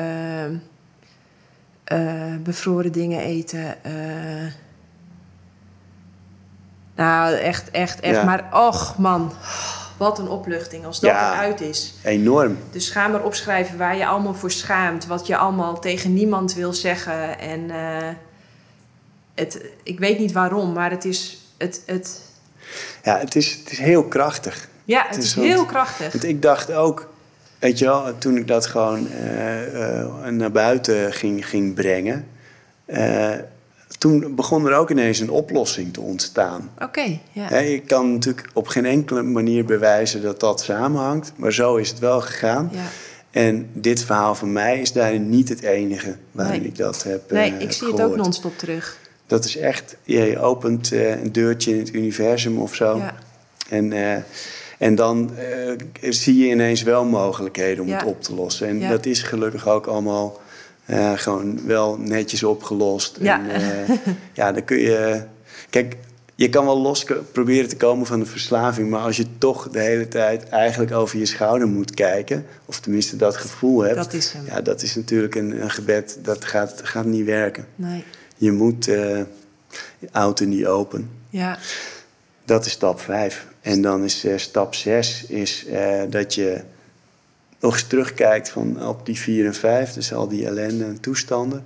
En dan in stap 6 ga je de, de eigenschappen die, daar, die je hebt, die dat gedrag hebben veroorzaakt, Ja. die breng je in kaart. En je beslist ehm, dat je die kwijt wil. Je kan ook beslissen dat je ze niet kwijt wil. Maar in principe zeg je bij stap 6, dit zijn ze, eh, weg ermee. En in stap 7 vraag je je hogere macht, God, het universum, om dat van je weg te nemen. Oh ja, ja. Dus dat is, dat is 6 en 7 zijn ook wel weer echt spirituele stappen. ja. Stap 8 is dat je een lijst maakt van al die mensen die jij eh, op de een of andere manier hebt geschaad met je, met je gedrag. Oké. En dus eerst die lijst helemaal maken. Ik, zit, ik, zit, ik zit eventjes te luisteren, maar ik zit ook direct te denken. Ja, Want eh, wij eten beide plantaardig. ja. Ik zie ineens een nieuwe opdracht. Want holy shit, hoeveel dieren hebben wij wel niet... eh Die, nou, die dieren kun je er ook op zetten. tja, En, eh, eh, en, of, of, of instellingen. Of, of iemand die helemaal niet te achterhalen is, maar waar je ooit, weet ik veel, de brievenbus van hebt opgeblazen met een oh ja. strijker. Och, oh. Of, of een, een, Ik heb huiswerk. Dat soort dingen. Dankjewel. Dus dat zet je er allemaal op. Ja, En even, stap, wat was nog even de stap? dat is stap 8. Acht is wie je allemaal geschaad ja. hebt hè, met je gedrag. Made a list of all persons we had harmed and became willing to make amends to them all. Is, eh, is, is de stap. Eh, en, en dus eh, daar zit ook de bereidwilligheid in. Eh, dat je, eh, je neemt je voor in stap 8 om dat eh, recht te zetten. En dat ga je in stap 9 doen. Eh, dus dan ga je allemaal mensen langs. Eh, en in sommige gevallen, nou ja, bijvoorbeeld neem het voorbeeld van dieren, dat past wel bij ons. Eh, da- daar zou je kunnen voornemen. eh, om dat recht te zetten, zal ik niks meer doen wat wil ik streven dat mijn consumptie geen dieren meer schaadt. Ja. Dus ehm, in plaats van dat je die dieren weer tot leven kan werken, kun je wel voornemen Ja. om het voortaan anders te doen. Ja. En, en, en ja, bij het geval van mensen ga je eerst eens kijken of die mensen openstaan voor een gesprek. Want weet je wel, ja, soms willen ze ook gewoon verder met hun leven en hebben ze helemaal geen behoefte meer om jou eh, te zien. En, eh, en, en vervolgens ga je daarheen. Niet om. Ik hoor jou zeggen voor de gesprek. Ik hoor jou niet zeggen van om excuses aan te bieden. Nee. Nee, hè, dat, eh, dat kan natuurlijk wel onderdeel ervan zijn. Ja? En dat was het in mijn geval, was het dat het ook wel vaak. Maar eh, het kan ook wel zijn dat, eh, dat het gewoon een wederzijds eh, hele nare situatie is geweest. En, en dat je, je gaat er dan heen niet om, om, om, het per definitie goed te maken, maar om te vertellen wat je volgens jou, jouw kant van jouw. Eh, eh, hoe noem je dat nou? Jouw eh, negatieve bijdrage is geweest. Oké, ja. Dus hé, hey, ik, eh, ik heb in deze situatie heb ik dit en dit en dit dit gedaan. Eh, ik kan me voorstellen dat dat voor jou heel eh, naar is geweest. Eh, wat, is daar nog iets wat je daarover eh, aan mij kwijt wil? Wow, dit, maar dit is het toppunt van met de billen bloot in je kwetsbaar opstellen. Ja, het is verschrikkelijk. Af en toe. Nee, ik denk juist dat het ja, heel veel is kracht heeft. Alleen Want, je kan van tevoren echt heel erg er tegenop zien. Ja, ja, maar als je dat kunt, als je, als je, als je zelfs in je relatie, hè, ik moet natuurlijk ook wel eens tegen Ja. Mitchell zeggen van, eh, ja, Mitchell, dat, eh, je had inderdaad gelijk, eh, dat heb ik niet zo netjes aangepakt. ja, Ehm, maar je moet een paar keer ervaren dat, dat die ander dan zegt: Oh, oké, oké. En dat Ja. je dan eigenlijk dichter tot elkaar komt. Want je denkt Ja. van: Oh, nu gaat hij me haten, nu, gaat hij, nu moet ik onder de brug slapen vannacht. ja. maar dat is niet zo. Nee. Mensen zeggen vaak: Oh, wat fijn dat je er. Ja, op terug het- durft te kijken en dat je mij ook even de ruimte geeft om nog even te zeggen wat ik erover wil zeggen. Ja. Dus eh, ik kan me voorstellen dat in de periode dat je heel veel gebruikte, dat je je helemaal niet kwetsbaar op durft te stellen. Nee, want ja, dan loop je de hele tijd met de wetenschap bij je dat je verkeerd bezig bent. Ja. En eh, de, de grootste angst is dat iemand daar de, de vinger op legt. Ja, je ontmaskert. Dus je, je gaat zoveel mogelijk eh, betekenisvolle gesprekken of relaties uit de weg. Ja. En, dus Dus- dat, eh, ja, Stap 9 is dus eh, met de billen bloot kwetsbaar opstellen en het recht ja, zetten. een mens maken. en, eh, en, en tien is ehm, dat je al die eerdere stappen dagelijks gaat herhalen. Dat is dat formulier Ja. van het invullen. Dus Ja. eh, eh, in dankbaarheid terugkijken. Eh, maar ook, ehm, ja, je hebt natuurlijk net een heel groot, die stap 9 gehad. Alleen ja, op microniveau gebeurt dat de hele tijd. Dus eh, je neemt je bij stap 10 voor dat als ik weer zoiets, eh, iemand eh, iets flik, of ik doe het iets verkeerd in een relatie, dan ga ik gewoon meteen, zodra de mogelijkheid er is, Ja. ga ik daar naartoe en zeg ik van hé, hey, dit heb ik gedaan. En zonder te kijken wat die ander heeft gedaan. Die Ja. heeft misschien ook wel dingen, maar daar gaat het even Nee, niet om. daar gaat het niet om. Jouw kant van de straat Oh. is voor jou. Ja, ik noem dat de weegschaalrelatie. De mensen die de hele tijd, ja maar jij, Ja. dus dan ik. Ja, oh, Ja. vreselijk. Daar word je dood ongelukkig en heel boos van. Oh, echt. Ja, maar het is, het- ja, nee ja, dat, dat is ge- genoeg gehoord eraan. En eh elf... let, let erop bij jezelf. Het is leuk om er bij jezelf... nee, het is echt. Het zijn hele goede eh, oefeningen. Ja, ik, de transactionele relatie. Ja, maar een, geven weegt al meer dan nemen. Het is, het is, er is ook geen beginnen aan. Nee. En het, is, het, is ook, en het is ook prima om even die, die eerste emotie eh, uit te laten stomen, zeg maar. prima, neem dat vooral niet mee dat gesprek in. Maar ja, hoe langer, je weet, iedereen weet eigenlijk hoe langer ik met dit gif in mijn lijf blijf, blijf rondlopen, Ja. hoe eh, slechter het voor me is. En dan is eh, stap 11 eh, die, is, de verdieping van je spirituele leven. Dat je eigenlijk altijd voorneemt om op dat spirituele pad te blijven. Niet omdat je zelf nou zo nodig eh, een soort boeddha moet worden, eh, maar omdat dat voor de wereld gewoon eh, een betere zaak is. Maar spirituele pad. Dit is toch gewoon heel erg... Dit, het spirituele pad is toch niks meer dan je niet identificeren met je ego. ja, Die stem in je Ja, nee, niet zo dit- serieus nemen. dat is voor jou helder en voor mij inmiddels ook. als iets aards is, is het wel spiritualiteit. Ja. Ze hebben het wel eens over zweverig, eh, zweverigheid. Eh, ik geloof dat als je helemaal niks met spiritualiteit denkt te hebben, dat je dan pas zweeft. Want dan, Ja, materiële zaken najagen. eh, Ja, gaan voor, voor een soort van succes, wat dat dan ook maar is. Ja, dat, ja. Ja, dan mis Dat je is- pas een fund- fundament en dan mis je pas. Dan ben je pas eigenlijk zeg aan het zweven. Ja. ja, Ja, dus dat is stap 11. En stap 12 is vervolgens, eh, we hebben dit allemaal eh, meegemaakt en gedaan. Um, uh, having had a spiritual uh, um, experience as a result of these steps. Ja. Met dat gaan we proberen om deze boodschap uh, naar andere uh, verslaafden, andere alcoholisten te brengen. en dat doe je nog steeds, hè?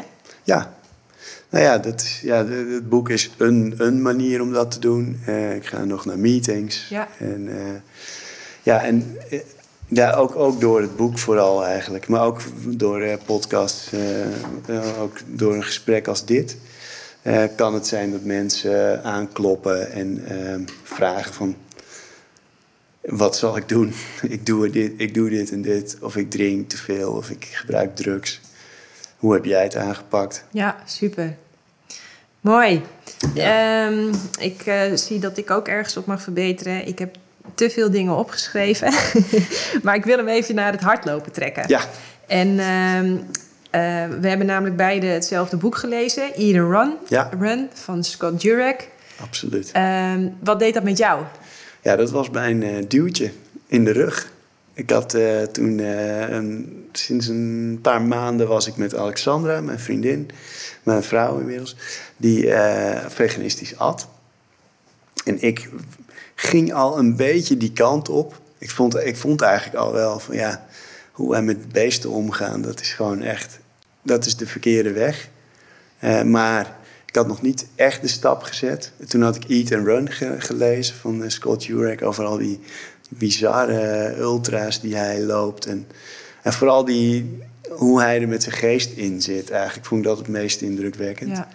En, eh, en dat hij dat dus allemaal op een eh, ja, een vegan diet deed. Eh, en ja, toen dacht ik, maar dan eh, ga ik dat ook eh, proberen. Of proberen, nee, en dan ga ik dat ook doen. ja.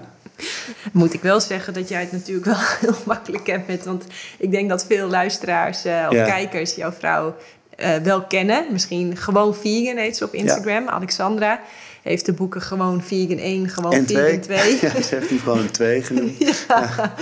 En ehm, echt een aanrader om te volgen op Instagram ook. Want ehm, nou ja, ik, nou, tenminste, ik, vind, ik volg niet veel mensen, maar de post van, in- van Ja. Alexandra vind ik echt altijd heel fijn om te lezen. En ehm, ja, en wat, de- wat die boeken ook bij mij hebben gedaan, en ik ben wel benieuwd hoe jij daarnaar kijkt. Bijvoorbeeld Rich Roll heeft een beetje een vergelijkbaar verhaal. Maar ehm, ze veranderde helemaal mijn perspectief op eh, afstand en op. ehm, ehm, ik kon wel eens zelfmedelijden hebben, bijvoorbeeld Ja. als ik 18 kilometer moest roeien of zo. Ja, ja. Maar als je die boeken hebt eh, gelezen van Born to Run Ja. of eh eh, Eet en Ren of eh, Rich Roll, hoe heet hij? Finding Ultra. Finding Ultra. Dan, en je denkt aan dat hij, hè, Rich Roll dan bijvoorbeeld, dat denk ik nu even aan, dat hij dan vijf triathlons Ja. achter elkaar in zes dagen doet. Op vijf Op verschillende eilanden van Hawaii. ja, Echt, ja, ongelooflijk. ongelooflijk. Op een, op, op, en hoe Ja. oud was hij? 45? Ja, ja, het was echt al. eh, En dan al denk ik wel, weg. ja, precies. En dan denk ik, oh ja, ik ben nu net 35. Nee, ja, dat is, dat is echt precies wat jij ook zegt. Van, dan ga je heel anders over, eh, over afstanden denken. Ja, en, eh, dat lijf. En, maar ook, ook wat je dus allemaal nodig hebt. Weet je wel? Want zoals Scott Jurek, hij eet gewoon gezond en goed. En, nou, en vegan dus gewoon lekker, lekker veel. Ja, ja, ja. Van, van alles. ja. En, eh, en, maar ja, hij, hij doet niks heel geks of zo. Of eh, heel eh nou ja, wij, vind- wij vinden het... Ja, oké, maar dat is wel vanuit ons perspectief. Ja, kijk, iemand die gewend is om brood met kaas, yoghurt met muesli... en, en, Ja. en s'avonds een pasta bolo te eten... die vindt het natuurlijk wel heel raar. Maar in, met onze bril nu op denken wij, ja, hij doet eigenlijk heel... Hè, hij eet gewoon wat bananen, wat havermout, s'avonds burrito's, bonen, Ja. eh, wat smoothies. Hij weet het ook echt lekker op te schrijven. Ja, hij Toch? Ik schrijft had ook. het honger toen. oh, lekker. Hij schrijft, hij, hij, Die ja, precies. Mexicaanse dishes met Ja, eh, ja, ja. Ja, mm. ik zie dat dan allemaal voor me, ja. ja. Ehm, voor ons is dat heel normaal. Ja, ja dat is misschien, eh, misschien is dat wel zo. Maar ja, ik, Hij doet niet moeilijk. nee, dat hij doet het. niet moeilijk. Kijk, En hij eet gewoon simpel, hij eet veel eh, en, en lekker. Ja. Ja, nee, ja, en dat, kijk, die vraag zou jij ook al eh, 4 miljoen keer hebben gehad, net als iedere andere vegan sporter. Hè, waar, eh, waar haal je proteïne vandaan? Of, Ja, of ik heb er een boek over geschreven. Ze beg- beginnen meteen over, eh, over tekorten, Ja. altijd. En eh, ja, ik had het, waar zit je met je hoofd dat je niet, eh, niet weet dat, dat, dat mensen dit soort dingen doen en eh, op, een, eh, op een vegan diet.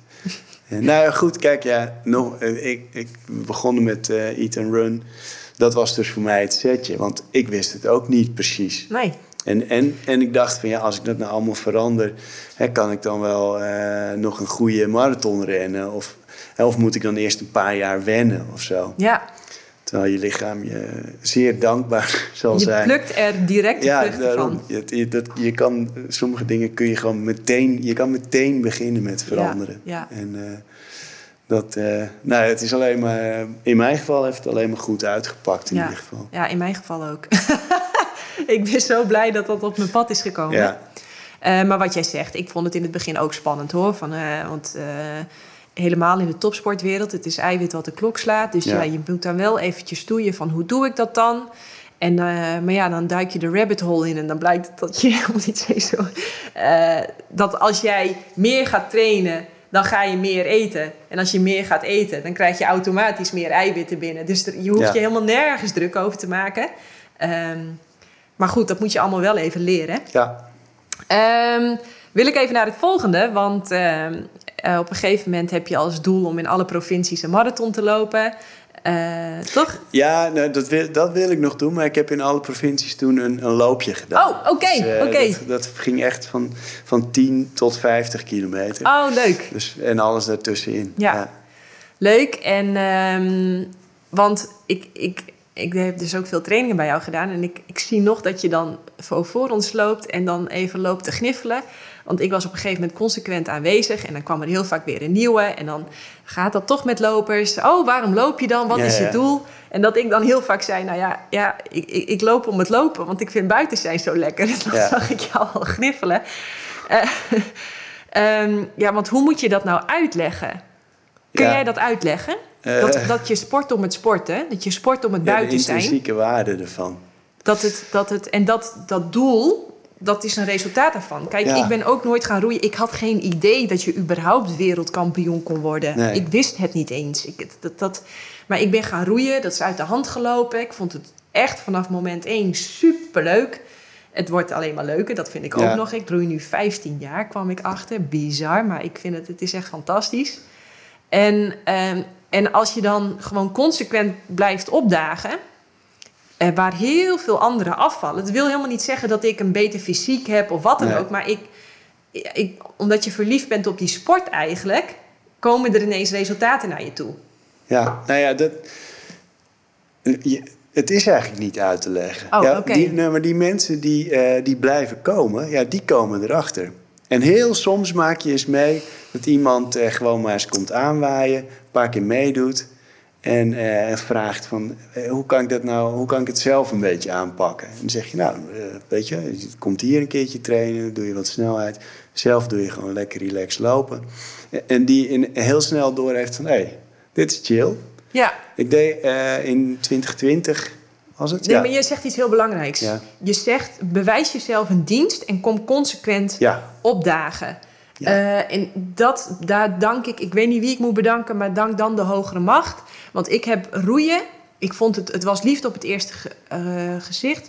Maar daarna is het ook wel soms een struggle geweest. Ja. Ik moest in een acht, ik moest met andere meiden. Het liep niet altijd lekker. Eh, het was koud, het was nat, het was kut. Ik, zat, ik had twee banen, twee studies. Het moest ook allemaal, en een vriend. Ik moest het ook allemaal. Weet Ja. je, het was soms ook kut, maar ik weet niet wie. Maar ik ben zo, zo dankbaar dat ik heb doorgezet op miraculeuze wijze. Ja. Want Nou, dan ga je de ja. diepte in en daar liggen de schatten. Ja, nou dat is het. En dan eh, wordt het een onderdeel van gewoon wat je doet, zeg maar. Ja. En, en eh, dan zit het er zo in dat je, je hoeft ook eh, niet met jezelf in discussie of je het gaat doen of niet. Nee. En, en omdat je heel veel denkwerk dan weghaalt bij de activiteit, Ja. ja, heb je ook meer tijd om te denken van hé, zijn we weer, lekker buiten. Lekker Hoppa. buiten, ja. En ja, ik, ik, ik, bij mij is het ook een beetje toevallig. Ik, ik nam me voor in eh, de kliniek van ik ga om de dag lopen. Ja, Ik had wel begrepen van nou, iedere dag is misschien een beetje too much. ja. Om de dag. Maar daarmee had ik meteen eh, een ijzeren ritme. ja. En ik, hoefde, ik moest er altijd vroeg voor opstaan, want ik moest weer binnen zijn voordat het dagprogramma begon. En dat gaf me allemaal zoveel voldoening. En, eh, en soms wel even de struggle van, fuck, vroeg opstaan, gisteren iets te laat erin. En eh, dat je nog helemaal niet wakker bent eigenlijk voordat je aan het lopen bent. Maar dan ben je aan het lopen en ineens kijk je om je heen en denk je, ah, ik heb het weer gedaan. ja. Ik ben ermee bezig. Kijk eens hoe, hoe lekker het hier Ja, is. en in de, want ik, eh, wij roeien vaak heel vroeg over Ja. de Amstel. Hè, nog weinig vrachtschepen en, en pleziervaart en andere. Er zit een energie in die, in die, in die, ja, dat is, het is... Ik kom dan heel vaak thuis en dan, dan zie ik de mensen nog naar het werk rijden. Ja. Nou joh, ik sta met 10-0 voor. Dat, hebben ze, niet- dat weten zij niet, Nee. maar ik... Ja, Dat nee, is gewoon fantastisch. De, de ochtend is echt magisch. Ja. En, eh, en ja, wat voor weer het ook is, weet je wel. Ja. Mensen vinden het makkelijker als het licht is. Maar ja, in deze periode van het jaar, eh, s ochtends hardlopen. Op een gegeven moment zie je en weer zo'n streepje Ja, ja, ja. verschijnen. Ja. En, en Rood is gewoon heerlijk. Ja. En, eh, ja, ik zweer erbij. Ik ook. Ehm, maar op een gegeven moment, hè, want eh, het doel is eigenlijk gewoon naar buiten, bewegen. Maar moest die marathon toch onder de drie uur worden gelopen? Ja, Dat, was, dat had je eigenlijk al. while. Wat zei je? Ja, nee, daar ben ik best lang mee bezig geweest. Af en aan serieus. En, eh, en ook wel echt wel eens dichtbij geweest. Eh, maar dit jaar, op hun 46ste. Was het, Met een eh, plantaardig dieet. ja, sowieso plantaardig dieet. Ja, absoluut. Was, is, het, is het gelukt. En, nee, ik, ik sowieso, al mijn beste tijden heb ik gelopen op een plantaardig dieet. En ik, ja, ik- voor alle sporters is het denk ik goed. Misschien denk ik zelfs beter om zo te eten. Ah, en ja, misschien ook omdat het niet alleen voor jezelf beter is, maar ja, Ja. voor alles en iedereen, eh, voor de planeet, eh, is het beter. Maar al, ja, al mijn tijden heb, heb ik sowieso plantaardig gelopen. Ja, maar ik was vooral even benieuwd. Ik moet even iets opschrijven, anders vergeet ik het. Maar ehm, ik heb ook het idee dat dat plantaardig eten je denken schoner houdt of zoiets. Ja. Wat voor jou misschien natuurlijk ook heel relevant is. Want alles, al het eten wat nep is. God, hoe ga ik dit nou zeggen? Maar ehm, sowieso dierlijke producten zijn natuurlijk ook verpakt met de angst en de stress en Ja. de pijn en de onderdrukking die in dat dier zitten verpakt. Nou, dat wil je al niet eten, want die, die, die trilling, die, helemaal als je daar gevoelig voor bent, die drukt op een of andere manier op je. Of, en die maakt je zelf ook. Dus ik heb ook dat, het idee dat dat plantaardige eten, dat hè, die fruit en al die planten, dat dat niet alleen fysiologisch heel goed voor je is, maar omdat je denken zoveel schoner blijft. Ja. Ehm, nou, dat daar ook heel veel winst Ja. zit. Nou, dat, Hoe ervaar jij dat? dat, dat geloof ik ook. Eh, eh, als ik langs een, wei- een, een weiland loop waar schapen of koeien staan, dan loop ik daar voor mijn gevoel heel anders langs dan eh, iemand die wel eh, eh, dierlijke producten eet. Dat. Eh, en ik denk dat heel veel mensen, zeker in onze maatschappij, waarin we eh, aan de ene kant dieren enorm ophemelen als het een, als het een hond of een kat is. Eh, en aan de andere kant maken we ze af en vreten we ze op. Dat, dat dat heel vaak onbewust, maar voor een ongemakkelijke spagaat zorgt. Dat schuurt ergens. Dat Niemand herken je natuurlijk als, als Als verslaafde. verslaafde, absoluut. Kijk, en niemand wil daarbij staan als die koe eh, wordt afgemaakt. Niemand wil er een filmpje van zien. En waarom is dat? Waarom wil je wel zien dat je appel geplukt of geschild wordt, maar wil je er niet bij staan als die koe wordt vermoord en geslacht en uh, in, stukjes wordt gesneden? Nou ja, omdat het dan dus toch resoneert met iets in jou waarvan je weet, ik, dat klopt niet, ik ben niet goed bezig. Dus dan, maar dan, ja, dan zal het toch altijd ergens iets schuren. Of je er nou van bewust bent of niet. Ik denk, de meeste mensen zijn zich daar niet bewust van, maar het is, het is er wel. Ja, het is er wel, ja. En uh, alles wat uh, voor conflict zorgt in, jou, uh, ja, in je bewustzijn, ja, dat neem je ook mee in alles wat je doet. Dus ik, ik denk dat uh, hoe reiner jij kunt leven, hoe meer in overeenstemming met waar je eigenlijk in gelooft, hoe beter ja, alles zal gaan. Dus of het nou sport of werk of relaties is, dat, dat, dat, ja, dat heb ik zelf gemerkt met, ehm, met de verslaving. Weet je wel, als ik niet meer de hele tijd uh, allemaal verhalen hoef op te hangen of de waarheid moet managen van wie heb ik wat verteld, ja, dan kan ik een stuk uh, opgeluchter door het leven en heb ik veel meer aandacht voor mijn, voor mijn medemens, zeg maar. Ik, ja. ik schrijf het woord op vrede. Ja, nou ja, ja. Ahimsa zeggen ze geloof ik. Hè? Ahimsa? In, het, in is het Sanskriet of Hindoe? Ahimsa betekent zoiets als uh, vrede. Oké, nou ja. dankjewel. Dat woord heb ik nog nooit gehoord. niet, bewust, niet bewust gehoord. Ja, vrede, vrede. Nou ja, ik denk dus met dat plantaardige dieet, uh, helemaal met veel fruit en gewoon echt eten, zeg maar. Dat, je, dat het schoner blijft en dat je daar dus makkelijker bij die vrede komt die al in jou zit. Want eigenlijk zijn wij natuurlijk allemaal vrede. Ja. Uh, we zijn ook een hele vredige een lieve diersoort eigenlijk. We zijn een soort van knuffelberen volgens mij. We zijn wel tot hele vreselijke dingen in staat hoor. Dat is die vervloekte hersens van ons. Ja, Dat, dat, dat, dat, uh, dat, dat ontken ik niet. Maar um, dat is niet wie wij in de kern zijn. Dat geloof ik ook niet. Nee. nee. Maar uh, onder de drie, uh, drie uur, want daar ja. begon ik al. Nou ja, dat, en ik denk, zeg maar, wat uh, denk ik nu, nu uh, het verschil is geweest met ja. eerdere keren. Oké. Okay. Dat heeft heel erg met, met bewustzijn te maken. We hadden het voordat we begonnen al even over mediteren, ja. onder andere. Ja. En ik, sinds een tijdje ben ik dat wat met regelmaat aan het doen. En dan... Waarom? Waarom ben je dat gaan doen? Oh, puur ook omdat het op mijn pad kwam. Alexander okay. deed het al heel actief. Ja. En uh, echt elke dag gewoon. Uh, en toen was Koen, een vriend van mij, die heeft uh, op een gegeven moment een, een kantoorruimte geopend vlakbij de atletiekbaan achter oh, de. Ja. en dus ook vlakbij de Nieuwmeer en vlakbij ja. het Amsterdamse bos. Ja. En daar heeft hij een, een ijsbad staan. en daar is ook een ruimte om, om te, te mediteren. en dat doen we daar dan ook met een, met een groepje mensen paar keer in de week. En, en ehm, wat ik daar heel erg van op heb gestoken is... Uh, daar kun je ook weer niet weglopen. Want nee. ongemerkt uh, sluipen er toch ook altijd wel weer dingen in. Nou ja, of social media, of in mijn geval uh, eten.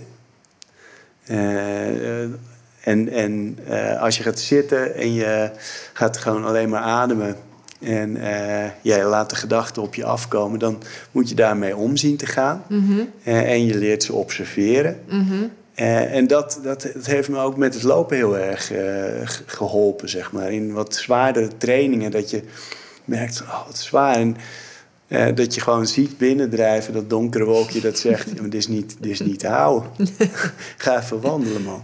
en dat je denkt, ah oh, ja, die is er. Uh, maar ja, dat is niet hoe ik mijn doel ga bereiken. Nee. En ik heb echt daar, daar het gevoel van dat wat ik tekort kwam in eerdere pogingen, dat dat uh, mede daardoor nu gewoon er wel was. Ja, ik Ook vind in het de fascinerend. kilometers uh, gewoon denken, ja, nee, maar dit hoort er allemaal bij. Deze pijn hoort erbij. En die kan ik dragen. En ik, kan ik hoef er niet bij weg. Nee. Ik ga, er is niks aan de hand. Ja. Ja, vast, ik vind het zo mooi dat je dit zegt. Want um, ja, ik denk als jij de stem in je hoofd niet beheerst, dan beheerst die jou. En dan Ja, beïnvloedt die letterlijk je hele leven. Oftewel, en ik vind het dus fascinerend dat we over iets wat je hele leven ongeveer het allersterkst beïnvloedt, echt helemaal niks op school leren. Nee. Ik moest ook door het beëindigen van mijn relatie met Joost, twaalf jaar geleden. Nou, toen tetterde mijn ego echt mijn oren van mijn kop. Ik kon hè, slecht inslapen, piekeren, je kent het allemaal wel. En toen, bij godswonder, heb ik toen die boeken van Eckhart Tolle ge- Ja. gekocht. Veel aan gehad. ook. En eh, ja, in het begin eh, lezen en niet begrijpen. Ja, precies. Je moet even een paar keer. Ja. Op een gegeven moment via Storytel kon ik ze ook luisteren. En, en, en toen dacht ik, holy shit, het was zo ook van zo onschatbare waarde, ook voor alles wat ik gepresteerd heb met de sport. Want ja, pijn was iets waar ik altijd bij weg wilde. Terwijl Ja. nu denk ik, oh, pijn, en dan ga ik er naartoe en dan geef ik het aandacht. En dan, pff, oh joh, ik ben het alweer vergeten. Ja. En, ehm, maar ook tijdens het, tijdens het sporten in het begin, helemaal als je niet getraind bent, lult die stem de hele tijd tegen je aan. Van je kunt beter stoppen, je kunt beter iets langzamer, je kunt het beter niet doen, je kunt beter iets korter, je kunt beter naar huis, je kunt beter douchen en je kunt vooral beter heel veel gaan eten. Ja. Hè, want die stem in je hoofd, helemaal als die vanuit je reptiele brein komt, die wil natuurlijk één ding. Dat is zoveel mogelijk energie besparen. Nou, hoe doe je dat? Veel eten, weinig bewegen. Dat is de beste deal. Al dus je reptiele brein. Voor de korte termijn. Ja. Nou, dan denk ik, oh, als we die stem toch allemaal massaal eens leren beheersen... dan kan de hele fastfood-industrie die kan opdoeken. Doeken. Ja. En eh, Ja. hoe, maar oké, dus toen eh, onder de drie uur. Ja, heerlijk. Ja, Ja. dan- dan- ja, van tevoren dacht ik natuurlijk, omdat het iets was wat ik al heel jaren wilde. Denk Ja. van, dan, dan, ben ik vast helemaal euforisch. En, eh, Nee, joh. en het was gewoon een hele diepe tevredenheid, weet je wel. Dat, eh, het was, en, maar het was ook zo'n super mooie dag, weet je wel. Het, was, het voelde alsof die, die marathon er al jaren niet was geweest in Amsterdam. Het was maar één keer niet, maar de, de sfeer was ook daardoor echt Ja. uitgelaten. Het was een prachtige dag. En ik deed het met een vriend, Ja. wat ook heel tof was. En eh, ja, dus het was, eh, het was heerlijk. En, Ja, en- maar een doel behalen is ook niks anders dan het eten van een lekkere maaltijd. Je geniet volop. Maar ja, Ja. ja, de volgende dag heb je ook wat dat betreft gewoon weer honger. En, Ja. en Ja, precies. Nee, nou ja, maar het is- het is wel, hallo, het is, wij stappen er nu heel makkelijk overheen. Maar ik kan me nog heel goed herinneren in het begin van mijn roeicarrière. Dan had ik al bedacht dat ik ongeveer op positie 3, 4 hoorde te finishen. Even alles bij elkaar opgeteld, alle trainingen geanalyseerd. En als ik dan zevende werd, nou dan, dan, dan was de wereld te klein. Ja. Hè? En dan had mijn omgeving ook wel echt een probleem. Ja. En dat was gewoon, dan was alles heel erg kut. Heel erg kut. Gewoon, ja, en mezelf de grond in boren natuurlijk. Lekker destructief tegen jezelf aanlullen. Hoe kut het allemaal was. En, en, en wijzen. Hè? Ook nog even al die anderen de schuld geven. Want als die... Ja, nee, dat... eh, ik, ik, wilde, ik wilde dit echt graag. Nou, dat weet jij ook. Eh, maar het was deze keer ook qua voorbereiding. Ik had gewoon echt heel goed getraind. En, en heel leuk getraind ook. Ook af en toe met andere mensen. Eh, ik heb een heel leuk loopgroepje wat ik train. Ehm, die zaten er allemaal lekker in. Dus ik had gewoon al heel veel lol gehad in, eh, in de weg er naartoe. Ja. En eh, ik had ook echt zoiets van, ja... ja, maar de weg er naartoe, dat och, dat is 20 het jaar ding. geleden zou ik daar ook in denken. "Eh, Ja. Het gaat om de reis, niet om het doel. Ja, Ja. fuck you, ik wil gewoon winnen. Maar ja, en nu ben je zoveel jaar verder en denk je, oh ja, grappig, het gaat Nee, echt om de daarom. reis. En eh, ja, kijk, eh, eh, ik zelf heb ik nooit aan getwijfeld of ik dat zou kunnen. Of ik een marathon onder de drie uur zou komen. Alleen ik dacht, ja, de puzzelstukken moeten een keer kloppen. En dan, dan gebeurt het gewoon. En ik dacht nu, ik heb zo goed getraind. Ik heb in die training ook weer bevestigd gezien dat ik dat wel kan. Ja. En, eh, en als het lukt, is het fantastisch. En als het niet lukt, dan komt er vast nog wel eens een keer. Ik heb wat dat betreft, ik nader nu eh, sinds eergisteren nog meer de 50. Ja, ja, ja, maar ja. ja. eh, ja, weet je, ik, eh, ik heb er nog zoveel lol in, dat lopen ook. ja. Dus eh, Gewoon hardlopend de zes planken in. ja, liefst wel. Ja, tuurlijk. Nou, laten we dat denk ik met een mooi eind. Zes plankjes, ik hoor, ik hoor een afsluiting. Oh. Ja, mooi. Klaas, heel erg bedankt. Eh, voordat we echt af gaan sluiten, heb je nog een vraag aan mij? Poeh, loop jij, heb jij nog eens een keer die vijf kilometer onder de 20 minuten gelopen? Nee, ik, eh, dat, is, eh, dat is leuk. we hebben het heel vaak geprobeerd. Eh, wat heb ik? 2012, 2017? Ja, je zit er echt heel dichtbij. Ik zit er heel dichtbij. Maar nee, nou ja, goed. Toen werd ik natuurlijk vorig jaar... Augustus, god jeetje. Augustus 2020 werd ik zwanger. Ja, Eh, ik heb wel eh, ongetraind na de geboorte van Doutse alweer ehm, met 4,30 de kilometer een 5K Oh. gelopen. Vond ik echt, ik dacht ik zo, dat is dus mijn. Ja. mijn basisniveau. Ongetraind na een bevalling, nou, was ik wel heel erg blij mee. En ik ben nu wel steeds weer meer aan het hardlopen. Ehm, maar voor een eh, 5K onder de 20 moet er nog wel even wat gebeuren. Ik, eh, ik heb ook, ook dit jaar mijn eh, PR op de 5K gelopen trouwens. Een week voor eh, Amsterdam. Nou, en wat je nog Dus- niet vertelt, na Amsterdam heb je direct Rotterdam gelopen. Ja, een week later. Ja, Precies, dat is toch ook Ja. fascinerend dat een lijf dat allemaal weer gewoon kan. ja dat lijf, joh, dat kan zoveel. Ja, In 3, 3, 3, 3-8 was die. 3, 8. Ja. Halleluja. Niet heel, of tenminste, daar, daar heb ik gewoon de tweede helft wat rustiger aan gedaan. Ja, maar toch, fantastisch. Ja, nee, het is heerlijk. Ja, Ja, leuk. Maar je vraag aan mij was, heb ik eh, de Ja. 5K... al- Nee, nee, maar ik, eh, ik heb het gehoord. Dankjewel. heel goed. Jij ook bedankt. Yes. Hey, vond je dit gaaf? Eh, deel deze show dan op je social media. En ga naar jannekevandermeulen.nl om te doneren... zodat we verder kunnen gaan met dit werk. En heel graag tot de volgende keer.